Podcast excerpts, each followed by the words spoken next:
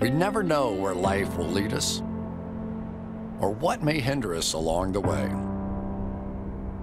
But while every day can feel like one big question mark, it doesn't have to. With the right insights, strategies, and solutions from Western and Southern Financial Group, together we can look ahead to leave the unknown behind. Welcome into Tailgate, the Mobile slash Las Vegas edition. Renner in Mobile. I am in Las Vegas. We will be connected soon again. Going to go over the AFC and NFC championships. Going to look at those games. Also, some takeaways from the East West Shrine Bowl. We've been here for the last three or four days, and then preview the Senior Bowl, which will take place obviously practice starting on Tuesday. Let's get it.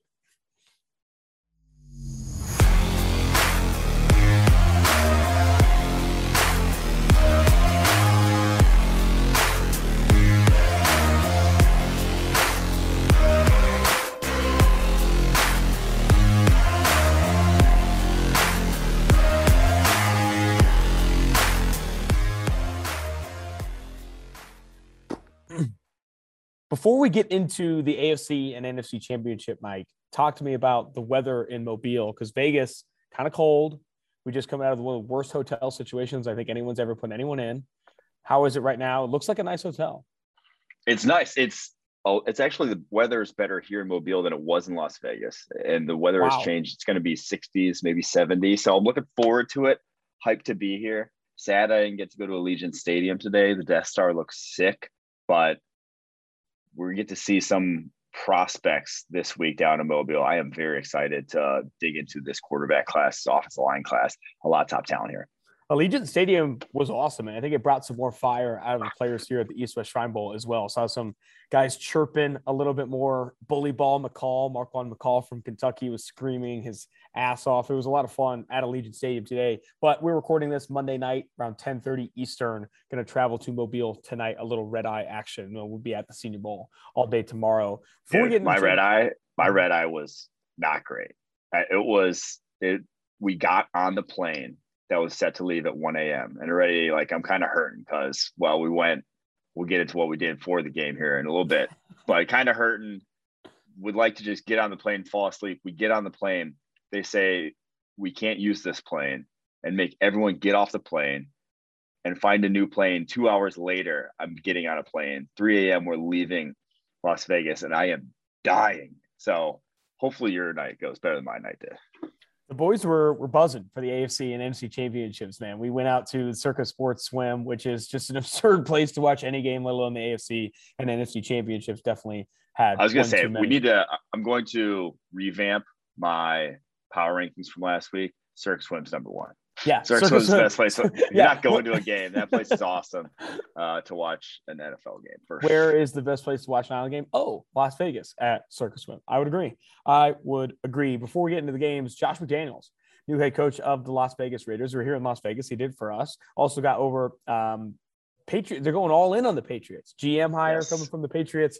Obviously, Josh McDaniels, and I'm hearing they're could be some more Patriots ties for the coordinator that he does bring in, specifically on the defensive side of the ball. Your reactions to the McDaniels hire?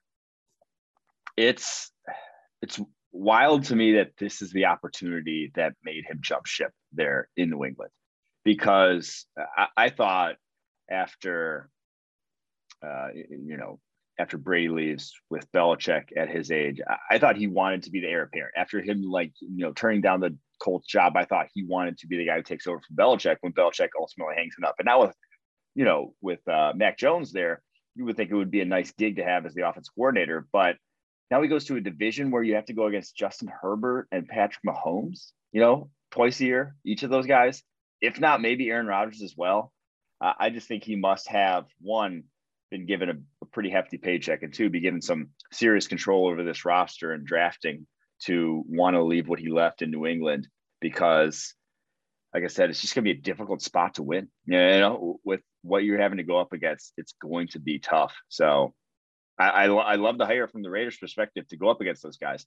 But for McDaniels, I, I just don't know what the upshot is here for Las Vegas moving forward a couple things on that. The GM that they did bring in was an executive with the Patriots. It's Dave Ziegler. And when they asked, you know, Raiders reporters had an opportunity to both interview both Ziegler and McDaniels at a press conference today. Ziegler has final say on the roster. He was very hmm. adamant about that. He felt that that was important. I think another big takeaway from that was Josh McDaniels really spoke to the failed coaching experience he had in Denver. I think one of the quotes that stuck out to me is he said, I knew football. I didn't know people. Now going into this situation, maybe it isn't a control thing, right? Maybe he is willing to, he thinks that with Ziegler in Las Vegas, this pairing can help move this roster forward. But I thought the funniest thing from that press conference was one of the Raiders writers said, How does it feel to go to a team that already has a top five quarterback? they're talking about Derek Carr, which is absolutely fantastic. I don't even know if he's top five in that division. No, but uh, I do Dude, think I love that the... it, it's a tough situation too. It's a, you're you are putting Josh McDaniels in a situation where he has to compete with Justin Herbert and Patrick Mahomes. You said potentially Aaron Rodgers if he makes the trip to Denver for the next you know few years here. It's going to be very difficult, and that starts with Derek Carr. Do you think they ultimately like, put all their chips in one basket with Derek Carr? Is this a trial year? He's entering the last year of his contract, and what do you think Josh McDaniels ultimately does with Carr? man, I don't know. I, I, mean, I think he takes this like anyone taking this job like that. I think you would do it with Carr in mind as the guy because uh because it's difficult with where they're at to find a quarterback, you know, to find an heir apparent. But you never know. I mean, they may have this whole plan to not move out with their car. So that one's still a big TBD. I think with his contract right now, I would kind of treat it as a trial year.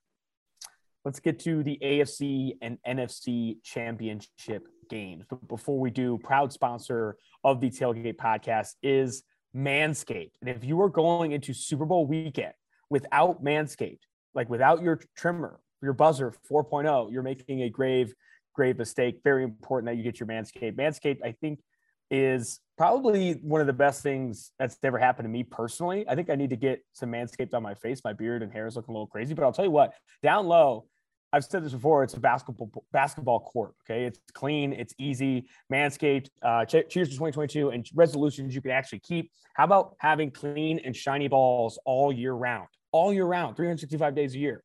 Our sponsors at Manscaped are here to save your balls this year make the ball drop into 2022 the cleanest and sexiest ever. Set your first New Year's resolution with good intentions and join the 4 million men worldwide who trust Manscaped with our exclusive offer. Go to manscaped.com and use code PFF for 20% off plus free shipping. Set your first New Year's resolution with good intentions and join the 4 million men worldwide who trust Manscaped with our exclusive offer. Go to manscaped.com and use code PFF. I brought, you know, you, you can travel with this, right?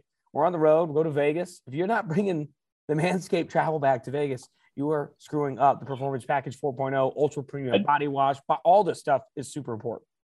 I just used it, but to shave my face, not mine. Really, you use Manscaped to shave your face? After I have two different. I have two different razors. I have two okay. different razors. Okay. Okay. It's a good question. It's a good. But question. it works. Works really well for that too. Okay. Uh, get 20% off and free shipping.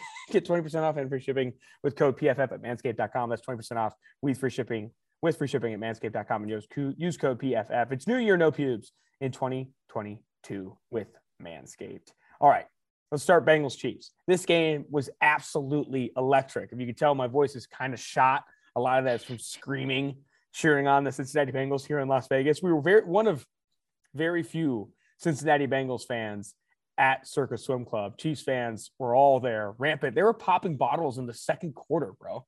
There were Chiefs fans yeah popping bottles when they went up 21 3.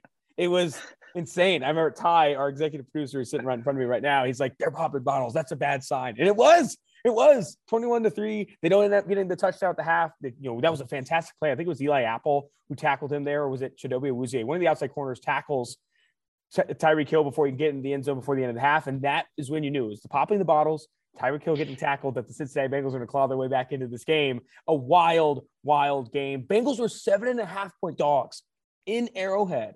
They win this game outright in overtime by three points. Now, Evan McPherson, the guy who kicked that game winning field goal, is two field goals away from tying Adam Vinatieri's record, the most field goals made in the postseason, and nine points away from the most points by a kicker in the postseason. It is a special, special run for the Cincinnati Bengals, and it was an exclamation point in Arrowhead on Sunday.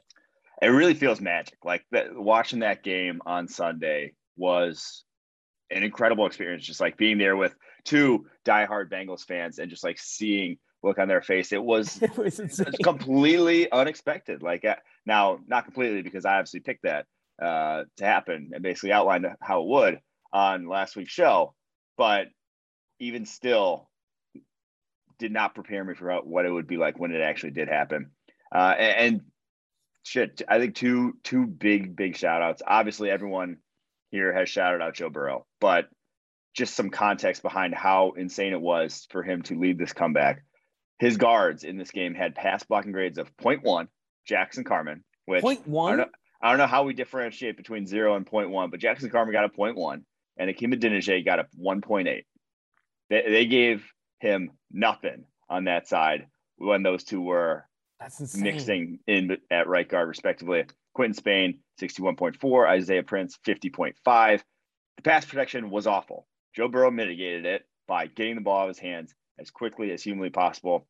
Uh, Seth Galina wrote a great article about this, about how basically he was just speeding through his reads. Like it was one read, get that ball out, make sure I don't get killed because I have no other choice.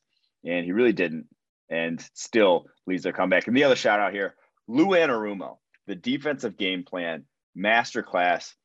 The three man rushes in the first half. I even tweeted about it. We're not working because he was pairing three man rushes with zone coverage, the soft zone on the back end, giving. And then when Mahomes did break out of the pocket, that left guys open because there weren't, you know, guys matching up with those wide receivers the whole time. Second half, switched that game plan, and they they had the game plan all game long. I think about 50% of Patrick Mahomes dropbacks were versus three man rushes. Second half, though, he paired it with man coverage on the back end. And on those plays, Patrick Mahomes, two of eight, 35 yards and a pick versus those eight, those three man rushes paired with man coverage on the back end. A masterclass from the Bengals DC. Hats off to him.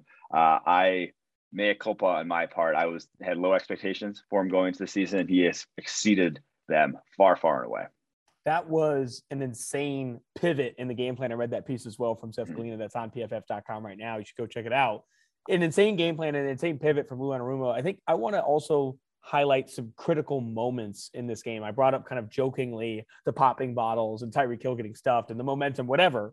But second half, the BJ Hill pick, which I don't think was entirely Patrick Mahomes' fall. Like it was just a really good hand up and an insane interception from BJ Hill, who people remind us Billy Price was traded for BJ Hill, the, the center that obviously the failed first round pick. They bring in BJ Hill. That interception was a huge turning point for the Cincinnati Bengals to start to crawl back into this game. And then following that, third and three. Third and three, he takes a big sack on the following drive. They don't score. The next drive, third and six, takes a monster sack on that next drive. They don't score. Third and goal on the next drive, takes an insane sack. They put a field goal in. Then in the two critical situations where they get the Legarius Sneed pick, three and out. Overtime, win the toss, three and out. The better team It won. three and out. It was a pick. It was a pick. Oh, pick. Well, yeah, It essentially it was going to be a three and out. But yeah, Yeah. it was a pick. Like it was first and ten, no, no, no yards. Second and ten, no yards. Third and ten, it was a bad pick to to Von Bell. Like this off, the better team won this game. And I know Chiefs were favored. Patrick Mahomes is the quarterback you're taking in the NFL over the next ten years. But the Bengals showed up to play. Like you let Samaje Perine beat you one on one. I'm looking at you, Charvarius Ward, to go with 34 or 40 plus yards, screen class touchdown. That's on you, BJ Hill interception. Joe Burrow getting out of that Chris Jones sack to extend that drive. Like this was a clinic. And I think the biggest concern I had with Patrick Mahomes, and I know a lot of the blame has been shifted toward, say, Andy Reid and some of the play calling, them getting conservative. He took too many bad sacks, specifically on third down in this game. And when you look at when he was under pressure in this game, on 11 dropbacks, 11 pressure dropbacks, only three completions for 25 yards and a touchdown. Also took four sacks and a lot of them on critical downs. Mahomes struggled against these three man rushes, right? Struggled when he was given those time. He took some bad sacks. I think some of this blame needs to be shifted onto Mahomes and what was just a, a failed second half performance from him. Yeah, and I mean even the bad sack to Sam Hubbard. at the end of the game, that the fumble that almost ended it right there. Like he had guys, you know, he had guys that he was even looking at. If you're looking at the end zone camera where his eyes are, and he just wouldn't pull the trigger. I think that was the biggest thing. It was an oddly gun shy gunslinger in Patrick Mahomes. Like that was just it didn't add up. It's not the guy we've seen over the past shit, anytime in his career. Like that, that's just it did not compute that he would just turn into that guy on the biggest stage. So that part was very surprising. But I, I do have to go back to that play before the half. I think that's probably the play that doesn't didn't get talked about enough and how insane it was that to be where they were at what the three yard line with multiple plays, multiple shots at touchdowns, and you're thinking at worst you're going up 24 to 10. At the very worst, 24 to 10. More likely than not, I think everyone would have bet they're going up 28 to 10, and that's nailing the coffin there at the end of the first half. Dumps it off to Tyreek Hill in the flat to try to get him in before there. When the play before he smartly dumped it in the ground, just uncharacteristically like poor football judgment plays, poor football IQ plays from Patrick Mahomes. That that's why they lost the game. Like you said, a lot of this has to go back to Patrick Mahomes, and it truly does for them. KC in this one. Just a rough situation. I did want to mention one thing on the Bengals side that isn't overwhelmingly positive, right? Even though, like, obviously they win and it was an insane piece. Joe Mixon in this game had 16 rushes on first down and averaged 3.7 yards per carry. I had multiple people tweeting at me saying, why is Zac Taylor running the ball on first down? Because I've been on this train on this podcast for weeks, months. Why do they run the ball this much? No player in the postseason is averaging fewer yards per carry this postseason on first down than Joe Mixon. And guess what? No player has more carries on first down. 3.4 yards per carry on first down. It's a wasted play. You have Joe Burrow future Super Bowl MVP if they win this game, and you're feeding Mixon, overfeeding Mixon, in my opinion. That I mean, it's a big reason why that offense got off to a slow start. It's a massive reason why they were not. Romo, Romo, if you brought it up, Romo brought it up on the broadcast. He's like, you know, week 16 and 17, they were giving it in Burrow's hands, letting him pass early. Now, for some reason, they're not like and running the ball. And even brought it up. So I thought that was interesting. But it's like anytime, it just goes back to who do you want the who do you want to sign the game for you? Do you want the worst offensive line in the NFL to sign the game for you, exactly. or do you want Joe Burrow? You know, it's not even about Mixon, right? Because I think Mixon is yeah. a phenomenal running back. It's about the offensive line. It's about those guys you mentioned, Jackson Carman in Spain, who re- earned sub 2.0 PFF pass line grades. Guess what? that doesn't show up in the run game. They're not road graders in the run game yeah. either. So let's get to this Rams 49ers game. This one at the time felt like a an exhale, right? Because the Bengals Chiefs game was absolutely yeah. electric. I think the, the beers were also setting in for me during this Rams 49ers game where my tempo got slowed down quite a bit. But Rams 49ers, Rams 49ers. Oh, I know. Oh, I know it was. Rams 49ers.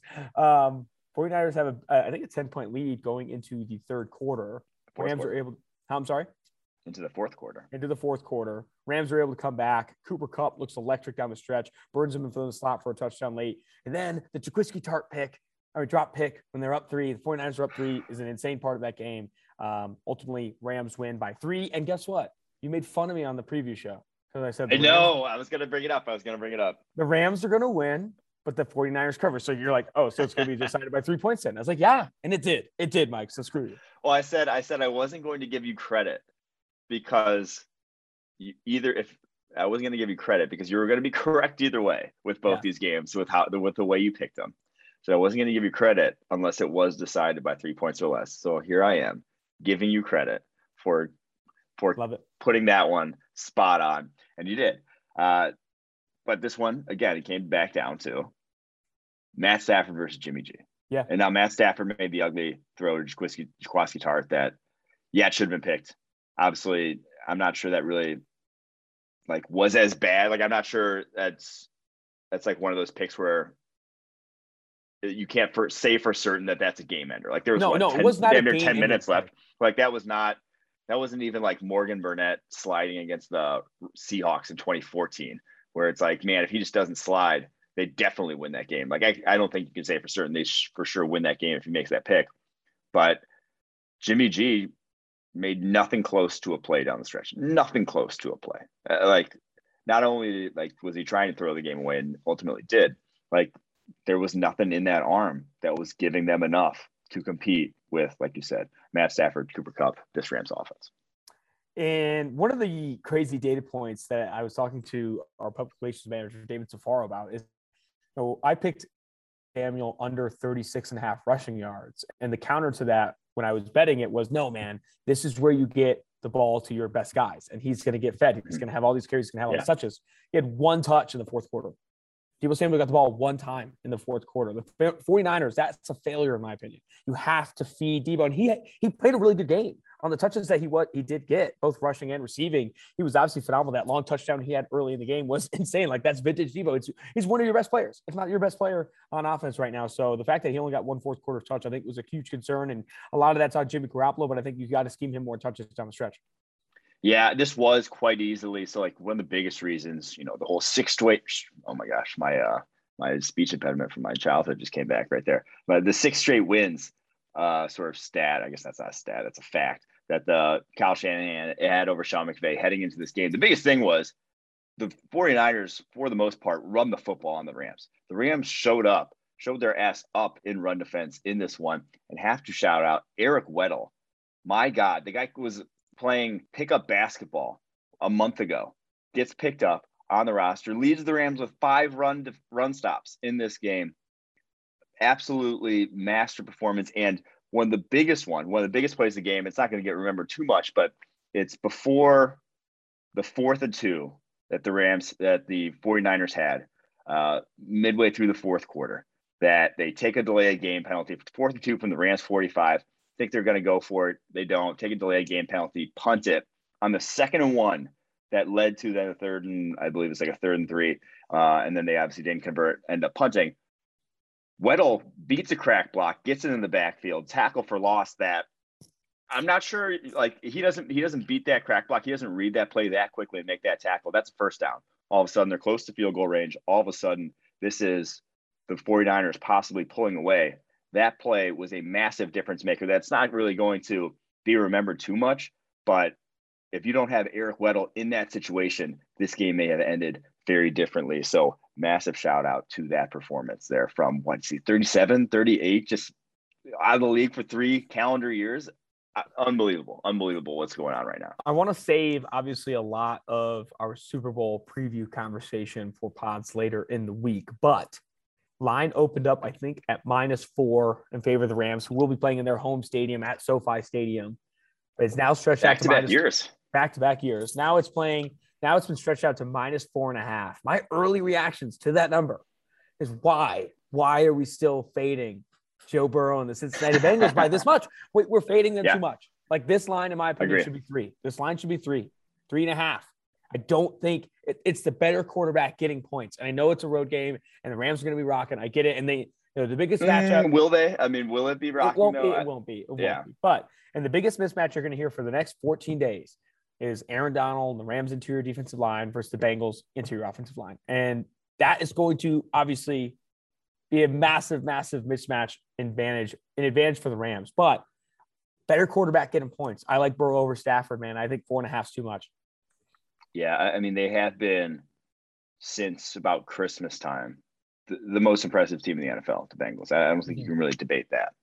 Um, beating the you know Chiefs twice, the fashion in which they've done it, and the thing is, everyone's going to keep pointing to the mismatch, and, and it is Aaron Donald, Von Miller, Leonard Floyd against this offensive line, but it's like it's been a mismatch the whole season. You know, it, has yeah. been something that they've now accounted for and Joe Burrow has learned to live with, and they're still winning games.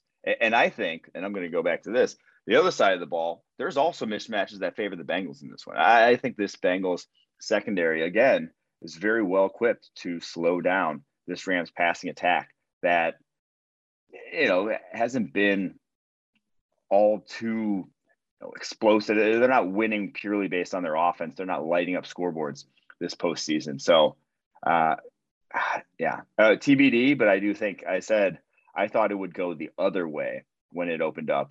I think I thought it would be bet down towards the Bengals instead of be getting bet up towards the Rams.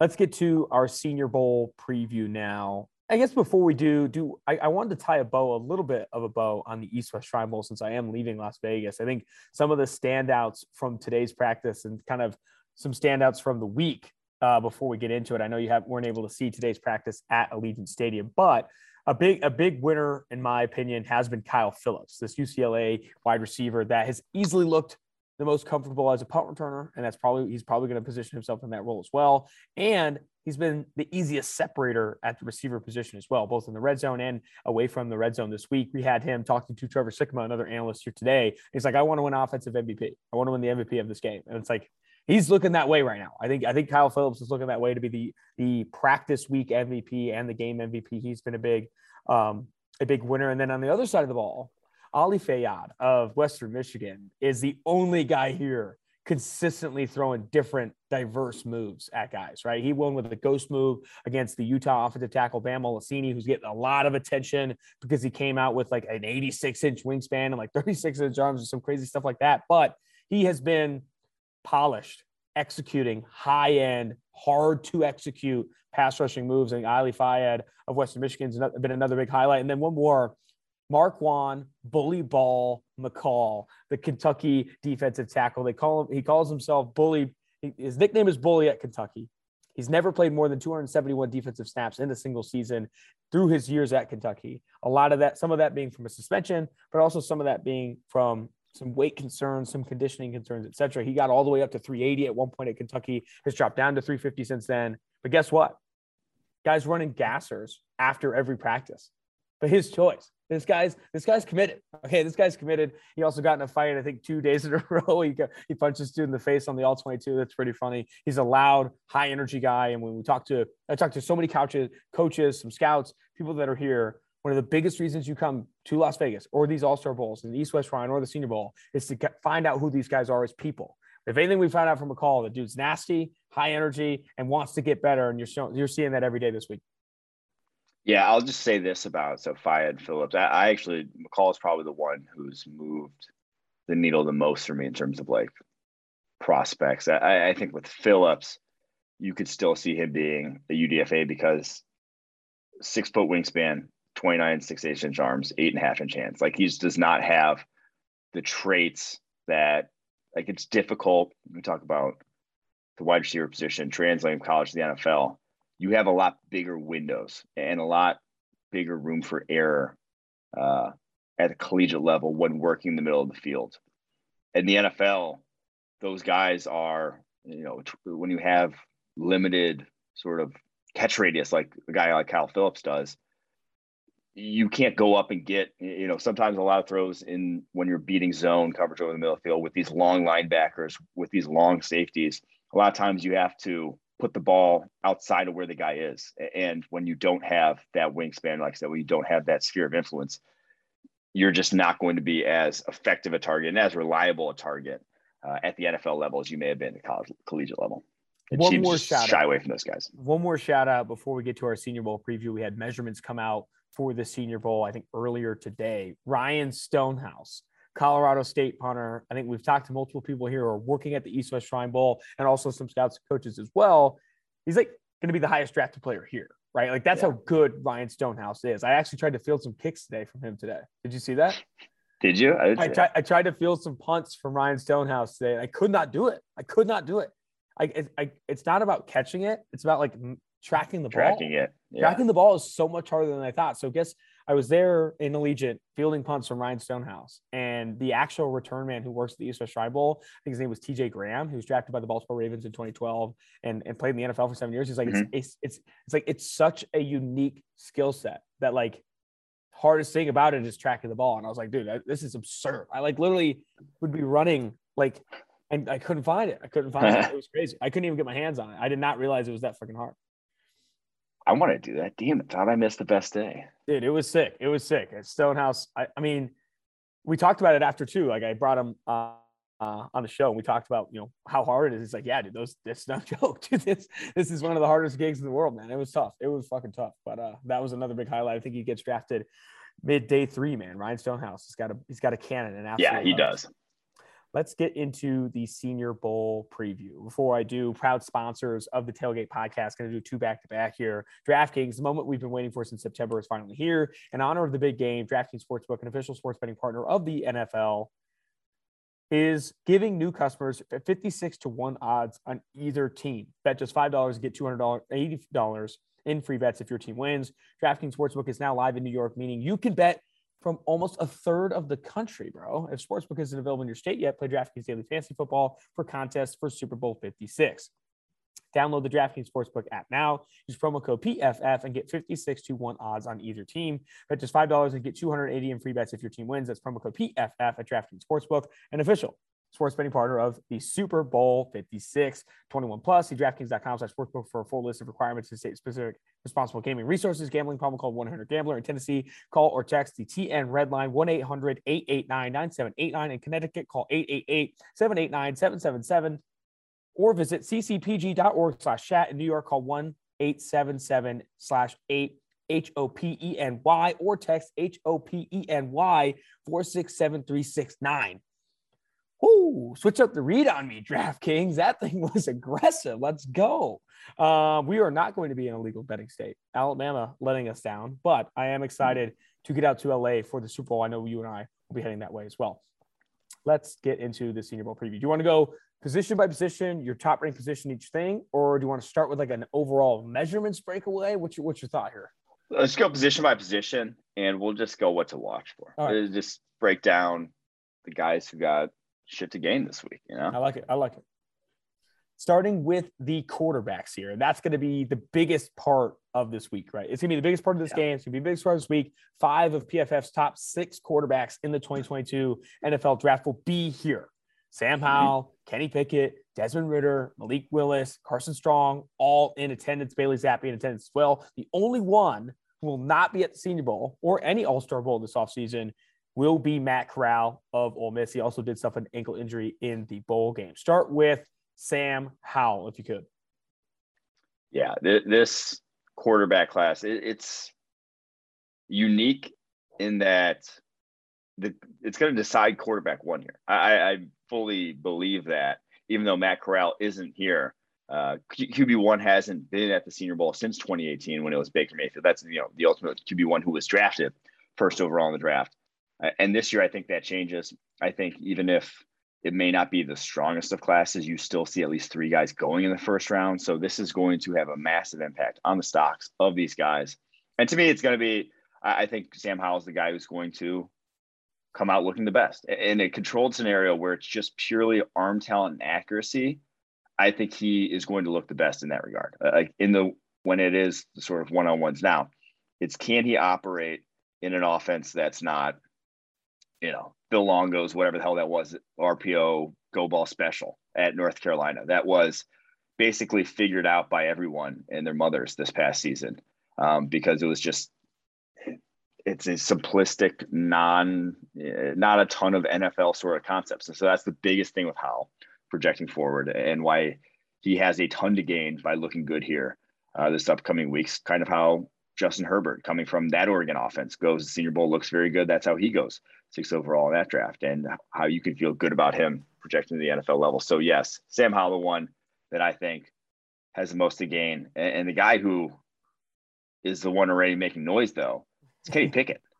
the hands wouldn't even let him get measured, and before everyone says, "Oh, they said this about Joe Burrow and his nine-inch hands," and look at what Joe Burrow's doing there's a little bit of a difference. Uh, okay, not even a little bit of a difference. Uh, there's exactly about three quarters of an inch of a difference between Kenny Pickett's hand size, reported that scouts have, or people with knowledge say he has eight and a quarter inch hands, and Joe Burrow's nine inch hands. There has never been a quarterback in any modern database with hands that played in the NFL as small as Kenny Pickett's.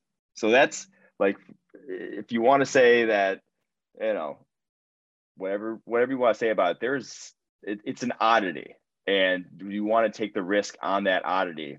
And if a guy who literally has to wear gloves to grip the football, that is a little worrisome in my eyes. 100%. I think people will make a big, I think there's a lot of people who look, oh, it's just hand size. What's that matter? Hand size? That's what we're talking about now. This matters. No quarterback over the past 10 years has played more than 100 snaps in a season with under nine inch hands.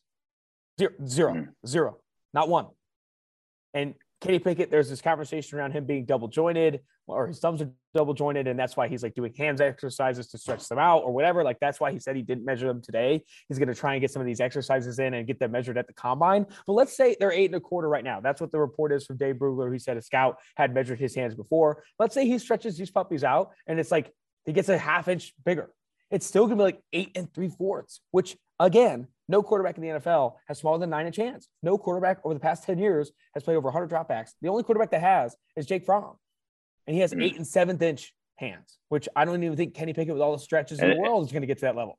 It's not like he's looked that great either. Yeah. But and then the other reason why also like that this this actually does matter that like why this is a real thing and that is something to worry about is the NFL ball is bigger than college football football.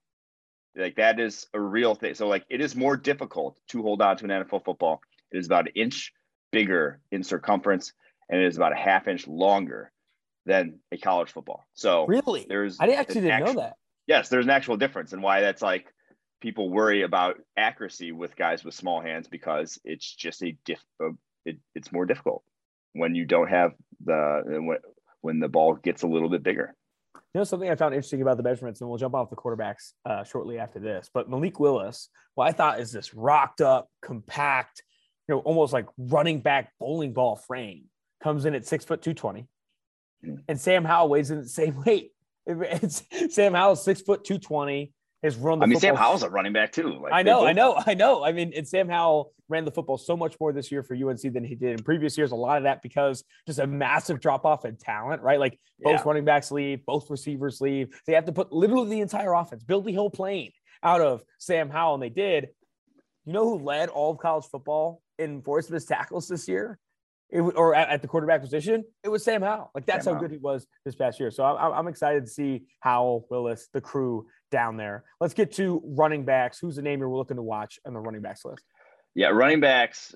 The really thing you only care about running backs because like vision, whatever, you get enough tape to tell that. Um, it's how they perform in the wide receiver drills, one on ones, and, and, as in the pass protection drills. So who I want to see there, um, Rachaad White the Arizona State uh, running back who I've I don't know if I've been on record, but I'm going to go on record now. He's six foot two ten. I, I think he should just switch to wide receiver because I, I think his running style is not sort of conducive to translating to the NFL game. But the guy has 31 inch arms, has a long frame, very natural receiver, very natural mover out in space. I, I think this guy could be a weapon and one of those kind of hybrid players that splits time that we've highlighted on the show before is I think the way the NFL game could be moving. So I'd like to see him in the receiver drills and Zaquandre White, who is a very similar dude uh, to Rachaad White. Uh, I think it's just a coincidence that they're both last names White, but he's 5'11, 210, and he has some cuts in the open field. Like he broke 29 tackles on 89 carries this year, but he runs.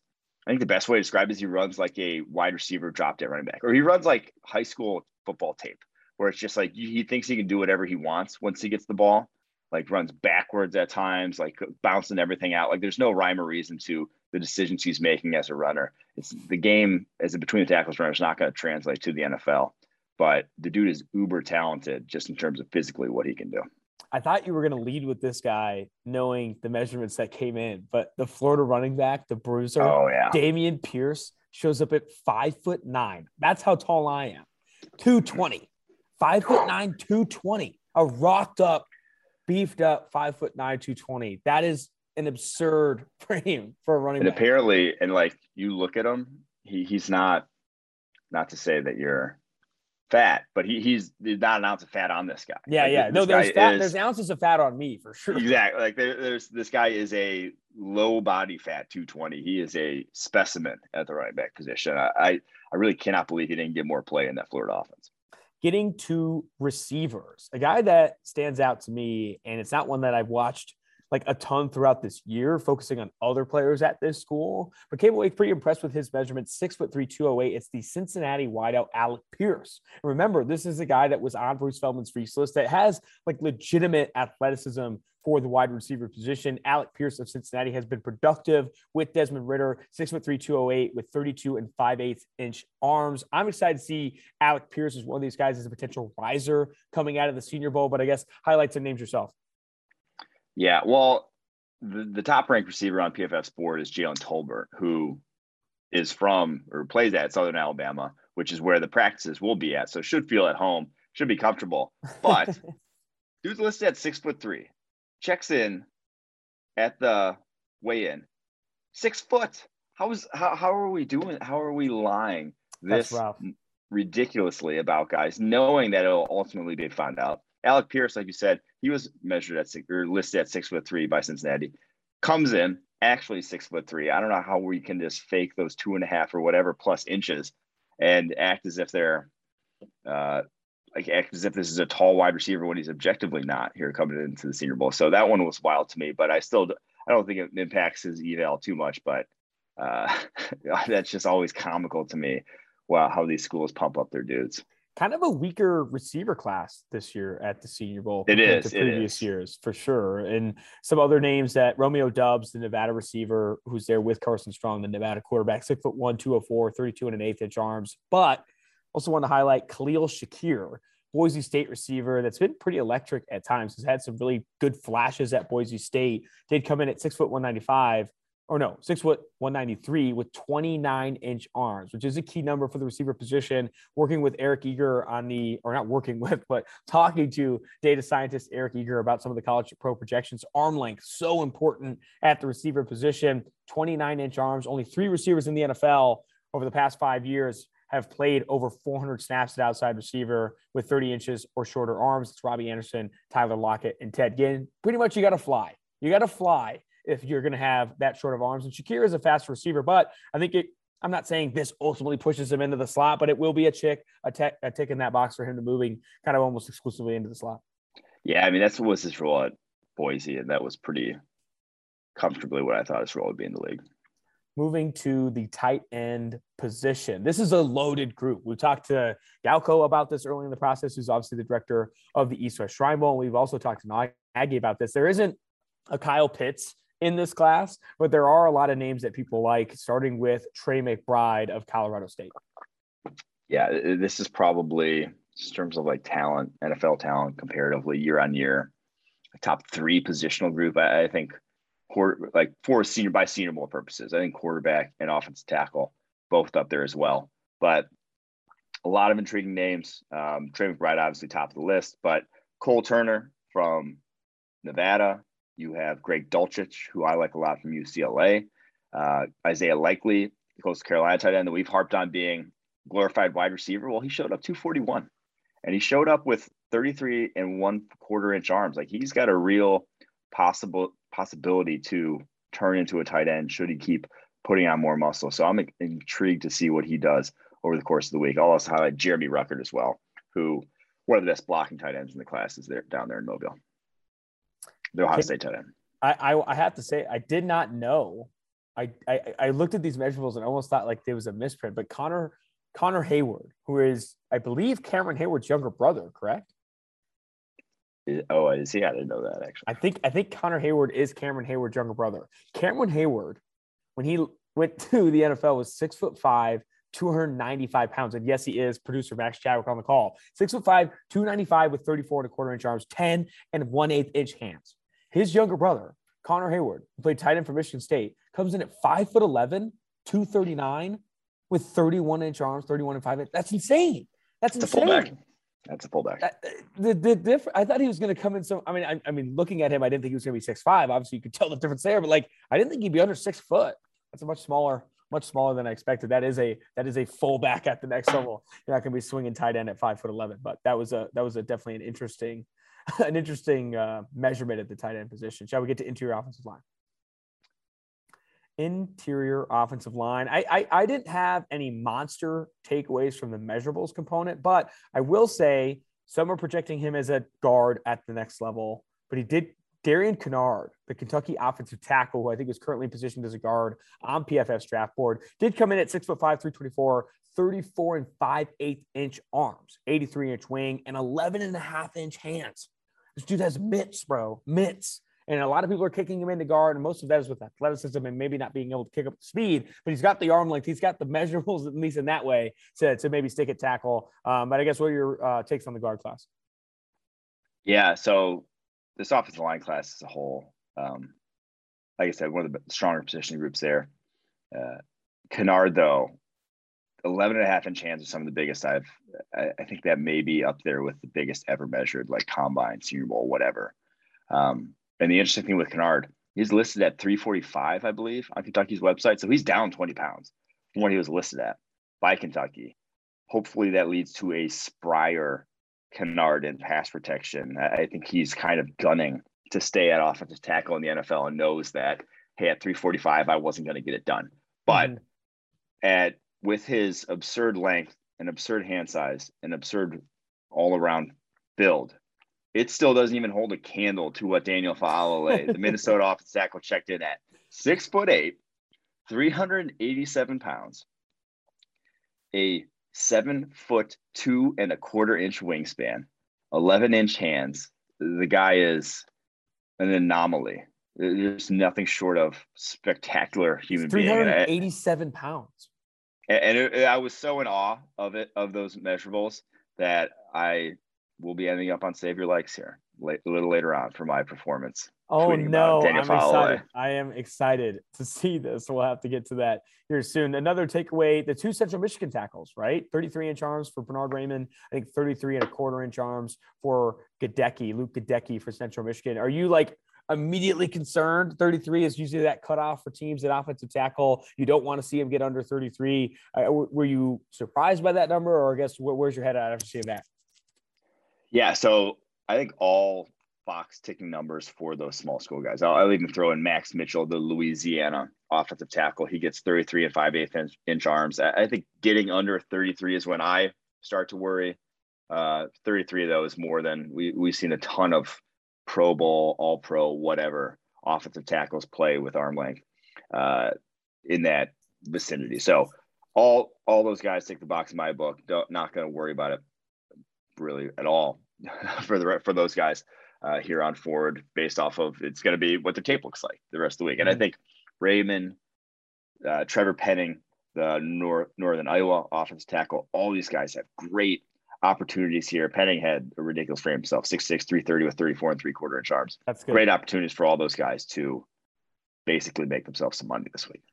On to the defensive line class, guys that I am excited to watch. Kingsley Enagbare, the South Carolina defensive end, came in at six foot three, 261 with 35 inch arms. Love to see that 83 and 5 8, 83 and 5 8 inch wingspan, 10 and a quarter inch hands. That is what you want. That's where he wins. You, you need you need an Enagbare to come in with that length and win that way. That was obviously a huge highlight. And then Arnold Ebiketie, the Penn State offense, uh, defensive end came in six foot two, 250 with 34 inch arms, which is another big, uh, uh, uh, notable for me. That's almost like better on the edge. It's almost like a better frame to be shorter, but still have long arms because uh, like that, that translates as like a bull rusher. And now Ebiketie, I'm not sure his frame was as big a concern to me as his how he'll test at the combine. So I think that is going to be where because I think he's going to show up this week and win consistently. I think he's going to be the most impressive guy in the one on ones. Um, if not him, then maybe uh, Keith Enagbare, who we just highlighted there. But I think he's going to impress this week. But it's going to be how much juice does this guy really have? Because I, I mean, he's high on PFF draft board. He he is one of the highest ranked guys here, 29th right now. But is he, like I said, the comp in the draft guide for him Charles Harris. Is he Charles Harris, where man, it might take a little bit for him to start translating because he doesn't have that level of athleticism, or is he a little bit more than that and can make an impact early on? And, if I think he goes to combine test well, he could be a guy who's pretty firm first rounder. Two guys I'm also excited to see that came in on the lower end, at least from an arm length perspective, or I guess three. Boye Mafe of Minnesota, 33 and 3 eighths. Cameron Thomas of San Diego State, 33 and 1 8 inch arms. Then we also had Myjai Sanders, who I think, yeah, 33 and a quarter inch arms. Those guys all clearing, I think, leave over the 240 pound mark. Cameron Thomas, that's at six foot four, 264. I was talking to his brother out here. They said they practice every single day, even after practice, going one on one. Zachary Thomas is an offensive tackle here at the East West Shrine Bowl. But that edge group there's a lot of opportunity for movement, in my opinion. Like I think these guys can go like Ebiketie, Enagbare, Boye Mafe, Myjai Sanders, Cameron Thomas. Like there could be a lot of swing here. Everyone talks about the quarterback class and who's going to be QB one, and he's probably here in Mobile. I'm not saying any of these guys take over Aidan Hutchinson or Kayvon Thibodeaux, but I think there is a lot of movement in the depth areas of this edge class with the, how they perform in Mobile.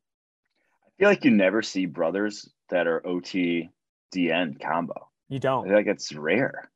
Like I think you see maybe like wide receiver DB could be a combo. I'm trying to think if anyone takes that, but like OT end being brothers is usually it's like D. If you're D DN, then you're like athletic enough that your brother's also a defensive end. That's like I don't know. It's just you rarely see that. Shall we get to linebacker? Linebacker. Yes. Go ahead. Yeah. So a number of guys here. I think this is a talented position as well. I, I think this class as a whole, like this is probably one of the best linebacker classes I've seen since started grading here, grading college football players at PFF. But the guy I'm looking forward to the most is Brian Asamoah in the one on ones in coverage. He's six foot, 222. I, I think he's going to be have a week. I think he's going to come away with this. People talking about him. Can he be, can he sneak in the first round? Because I know he's going to test well. This guy's going to go to the combine and could very well run into the four fours. But I, I think he is going to be the guy who we're talking about at the end of this. Like, man, he really played his way up into a legit, maybe top 50 pick. The other guy, though, that I, I'm a little more hesitant to say is going to have a massive week is Channing Tindall. Uh, I, am not sure he's as smooth an athlete, but I would love to be proven wrong with how he looks in the one on ones, with how he looks in coverage throughout the course of the week, with how he looks in like a more uh, a scheme that's not Georgia's, shall we say, where he kind of got to just run and hit anything he wanted uh, and has to play a little bit more within structure. I'm just curious to see how he'll look because he came in 6'1, 223. He is undersized.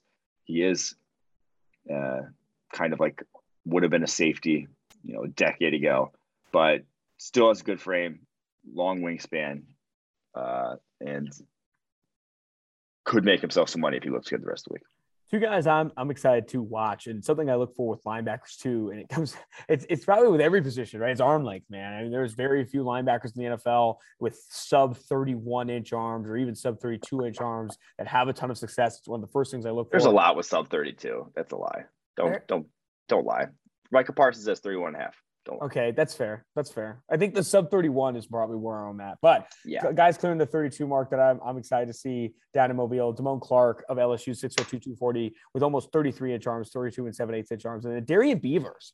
Darrian Beavers of Cincinnati. I keep going back to these Cincinnati guys, but I did not watch a lot of Beavers during the season. Again, focusing on Ridder, Myjai, some of these other guys. Beavers, six foot four, 252, 32 and 5 8 inch arms, over an 80 inch wingspan. I'm excited to see Darrian Beavers. Now, linebacker is one of, on the lower end of the totem pole in terms of um, what was I going to say? Lower end of the totem, linebackers on the lower end of the totem pole in terms of what you can actually glean from the Senior Bowl, right? Like linebackers yeah, and running back. But I'm still excited to see these guys up. Mm-hmm. Secondary, got to start with Roger McCreary.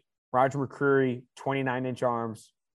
You saw it on tape, but when it gets when it gets printed, under 38 we'll times, it's very difficult, very difficult to overcome that in the NFL if you want to stick on the outside. Now, if you want to position him in the slot, there are a lot of cornerbacks with those aren't that arm length that have had success in the slot. But on the outside, you got to burn, man. You got to be, you got to fly, and you got to be able to attack the ball. And I know Roger McCreary has both those things, but it does, it does stack some of the odds against him. Yeah, and it's the other thing. It's like I'm, I'm not sure I'd be terribly worried if he had you know, elite athleticism or some other trump card to make up for it. But he's just he's just good at Like he wins with technique and savvy. I would say. I think like in the draft guide, we have a section that says where he wins. Which go get your draft guide today. Let's like go. it just said savvy. Like he he is a veteran already. Like he looks like he can come in day one, learn your offense, and be up to speed. Kind of kind of like how I felt about uh, Patrick Surtain coming out last year.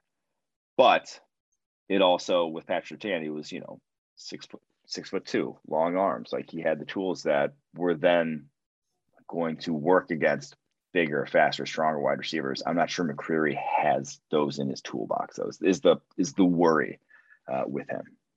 Any other measurements stand out for McCreary? Or I mean, Kerby Joseph had it clocked some good numbers: six foot, two hundred thirty-three and a quarter inch arms. I didn't have any other bigger notables. I kind of was just blown away by where McCreary ended up. Yeah, I mean, some of the so in the defensive backs class, some of the sort of smaller school guys who got the invites I have some ridiculous frames. One's Tariq Woolen, the UTSA corner, who I'm excited to watch this year because his tape's very inconsistent, but he's 6'3, 205, 33 and a half inch arms. And he is an elite athlete too. He's going to test really well at the combine. The other one's Tycen Anderson, the Toledo safety, 6'1, 204, 33 inch arms. Another guy who's going to test off the charts that, you know, are they test off the charts and rise like uh, Kyle Dugger, or are they guys who test off the charts and their tape looks rough the whole week and you're just like, yeah, that's a fifth, sixth rounder that we'd take a chance on just because uh, maybe he can figure it out at some point. Make sure to follow along PFF's coverage at the Senior Bowl. We're going to be doing some live shows on YouTube throughout the four, three or four days that we're down there. So make sure you check that out. Also, you hinted at it on a hammer it home. The draft guide is live. PFF's 2022 NFL draft guide is live. Use promo code SUPER25 for 25% off a PFF subscription to go download your draft guide for 25% off. That means you get it for $7.50.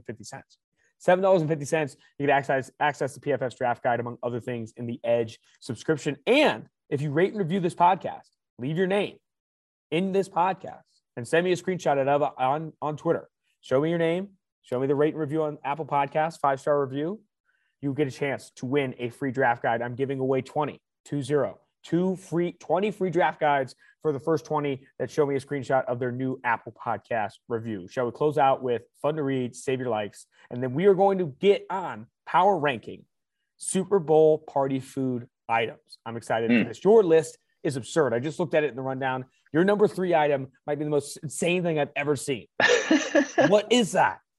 I need to get to this segment. Let's get to the fun to reads first. We don't have Quinn pulling from YouTube. We're obviously on the road, but Lane Kiffin, I'll read it to you. this was the best thing I've ever seen on Twitter. No context college football gets a clip.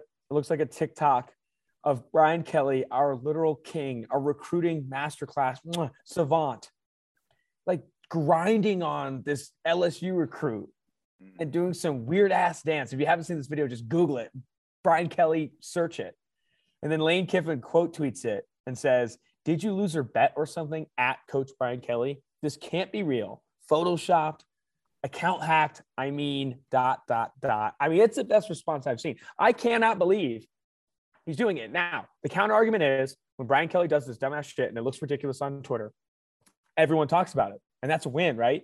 no, no, no, no press is bad press kind of situation. But I think this is such cringy stuff that it's a turn off for me if I'm a recruit. I'll say that.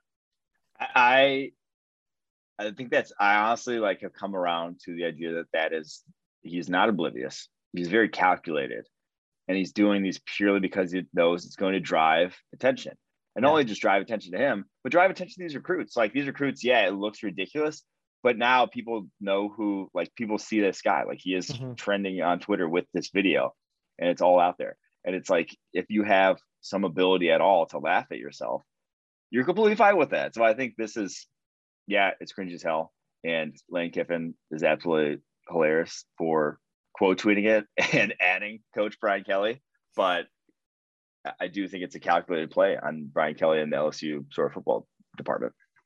I will say this Lane, Lane, Kiffin is very good on Twitter, not even in a cringy way. Like he's yeah. good on Twitter. His social media game is phenomenal. It rivals Tom Brady. I'll say it. Lane Kiffin rivals Tom Brady on Twitter. Next one here is from Nick Wright. Nick Wright tweeted before the Bengals Chief game, which was very, very sweet. Very excited for the fourth annual Arrowhead Invitational. Do you think they have a cool consolation trophy for Joe Burrow and the Bengals, like they give to the second place teams at AAU tournaments? Yikes! Old takes exposed by a mile. I, I just I don't get the like the the upshot of tweeting these like wholly over the top like things. I don't even know how to best describe it. Like this just absolutely ridiculous teardown of Burrow and the Bengals as if they don't have a chance. Like, well, why even why even go there? And, and, all you're doing is setting yourself like if if the Chiefs blow them out, does this make like this is still a bad look for you yeah. to even come with this? So that one was that was a tough one for him. And if you tweet things like that, everyone in America is rooting for the opposite thing to happen. Exactly. This one's for Brian Drake, actually, who does some work here at PFF. This is fantastic. This is an actual fun to read. Yeah, this, this was very... like an actual one that I saw and was like, wow, this is a fantastic stuff.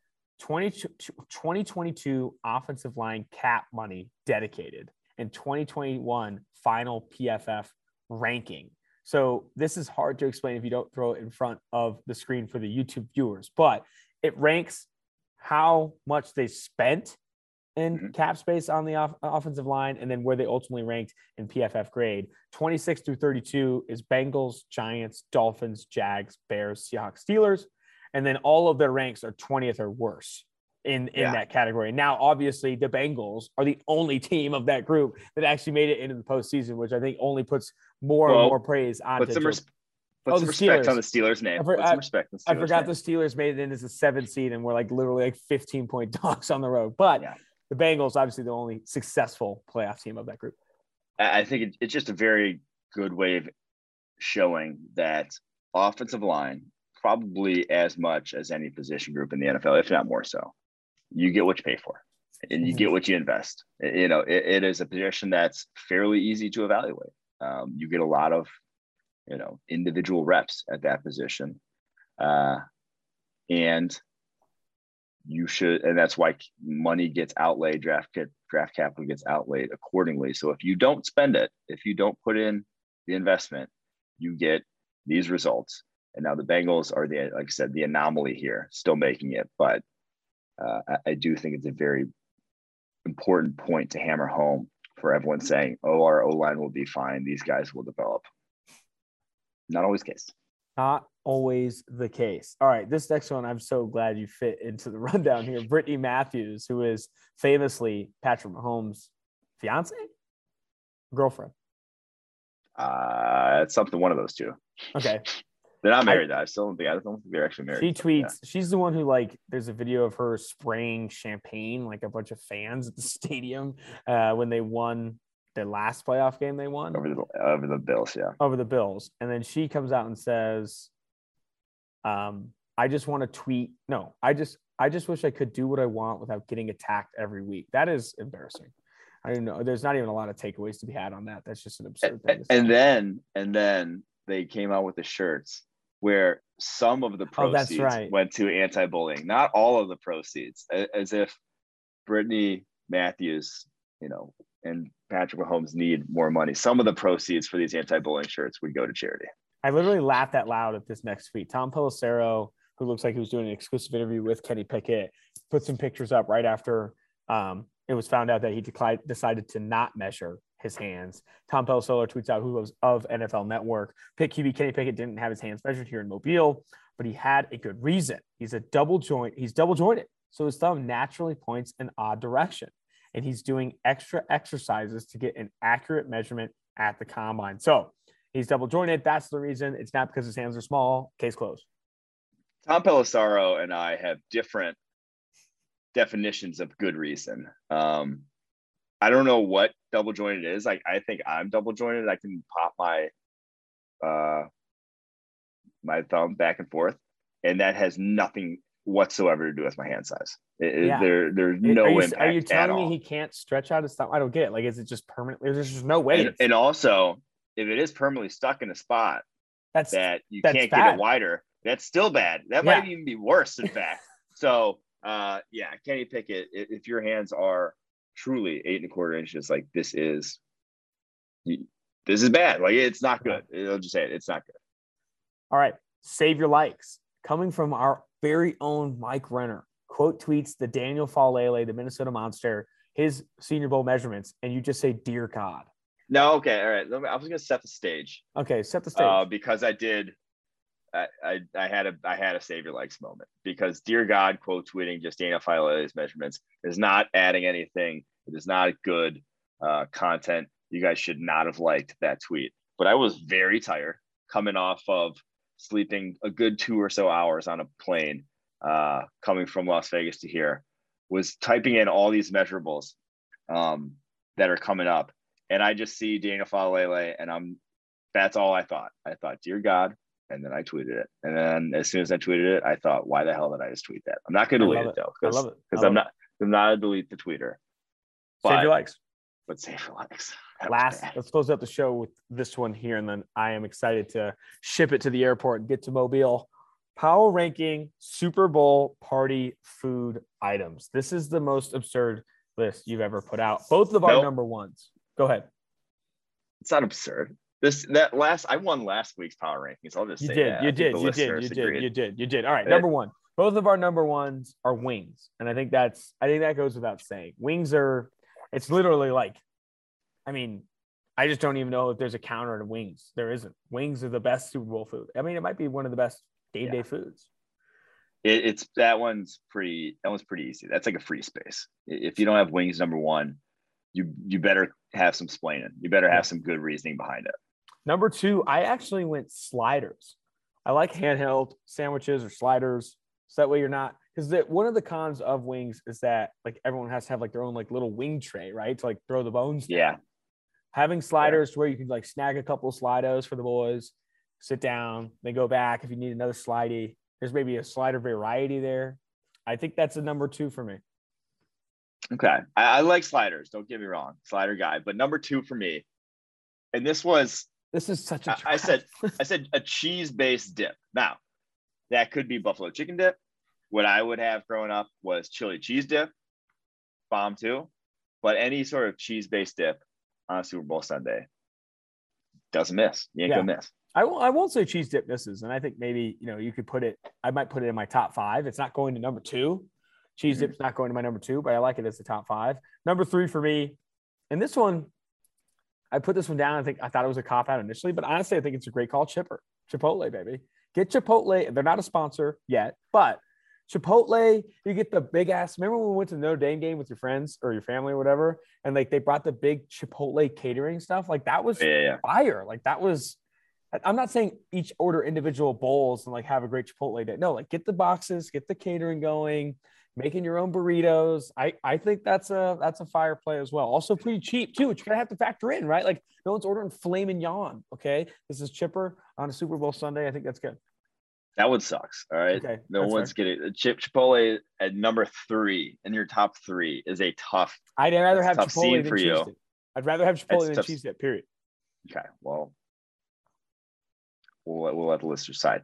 Number three for me, and this one's a little this one's a little odd call, but This, This one hits. let me explain it. Meatballs.